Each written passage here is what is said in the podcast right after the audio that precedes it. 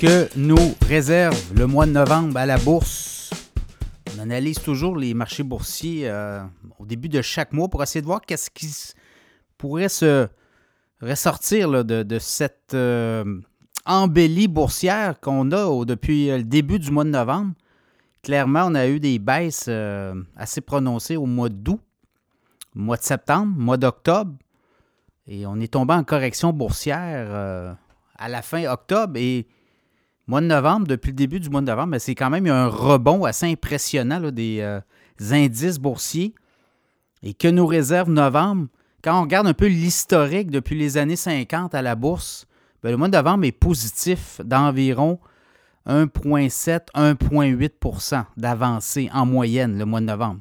Quand on regarde les indices boursiers, tous confondus. Euh, alors, dans ce contexte-là, vous l'avez vu, fort rebond depuis le début du mois. Oui, il y a des soubresauts. Euh, je regarde le TSX depuis le début de l'année, 1,4% Donc, on est revenu en territoire positif. Le Nasdaq, 30% d'avancée, 30% depuis le début de l'année. SP 500, 13,6% et le Dow Jones, 2,2% donc, on, convient, on en convient, là, le Nasdaq, notamment poussé par les sept magnifiques. On les connaît, Apple, Amazon, Meta, Facebook, ben Meta, oui, Facebook, Instagram. Il y a euh, Apple, Amazon, il y a Netflix, il y a aussi Nvidia, Microsoft et Google Alphabet. Donc, c'est un peu les, titres qui drivent le marché depuis le début de l'année. Donc, qu'est-ce qu'on peut, à quoi on peut s'attendre? Ben, on s'attend à du positif. Évidemment, là, il va y avoir peut-être des poches de résistance. Vous l'avez vu, la Fed encore au cours des dernières heures qui nous dit écoutez, on pourrait intervenir, on pourrait encore augmenter les taux. Euh, donc, euh, c'est euh, l'espèce de, espèce de, message qu'on a toujours en arrière-pensée du côté de la Fed, c'est-à-dire qu'on ne laissera pas aller les marchés optimiser ou penser qu'on pourrait descendre ou procéder à des baisses de taux rapidement. Là. Donc, on, on, veut être clair. Euh, n'oubliez pas qu'il n'y a pas de hausse euh, du taux directeur depuis un certain temps. Là. Septembre, on est en pause. Octobre, on est en pause. Est-ce qu'on va prendre une pause au mois de novembre? Les analystes croient que oui. Il y a beaucoup d'analystes qui craignent, qui sont convaincus que c'est terminé, les hausses de taux, tant au Canada qu'aux États-Unis. Quoi qu'aux États-Unis, l'économie est beaucoup plus vigoureuse. Donc, on a encore cette poignée-là possible euh, aussi avec l'inflation. Donc ça, ça pourrait venir jouer les taux bas Également sur le marché obligataire, vous le voyez, les euh, taux 10 euh, ans ont diminué fortement au cours des dernières semaines.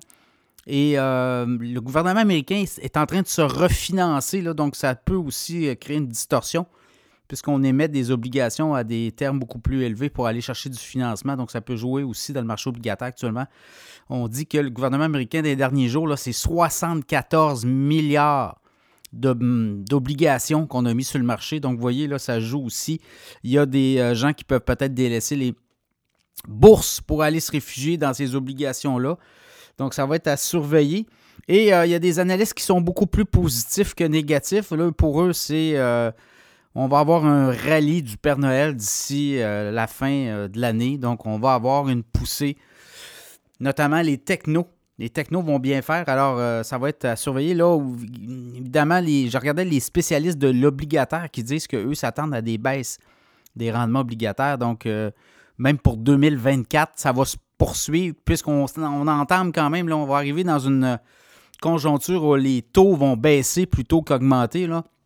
La Fed ne pourra pas jouer longtemps ce jeu-là. Je pense qu'elle elle tire ses dernières cartouches, ses dernières salves, parce que par la suite, ça va être des baisses d'auto. On le voit, c'est clairement ça qui s'en vient pour 2024, année électorale aux États-Unis. Par ailleurs, dans le contexte actuel, donc les marchés boursiers pourraient nous surprendre en novembre, décembre, ça va être à surveiller. Mais là, vous le voyez, le rebond du début novembre est quand même assez efficace. Je pense que le Nasdaq a rebondi d'à peu près 9, 8 à 9% en quelques jours. Le SP 500, c'était les meilleurs rebonds depuis deux ans, jamais vu. Donc, on fallait remonter en novembre 2021 pour voir ça. Donc, euh, les marchés boursiers très, euh, comme on dit, euh, très prêts. On dit qu'au niveau des traders, on est prêt pour terminer cette année-là en beauté. Ça sera à suivre.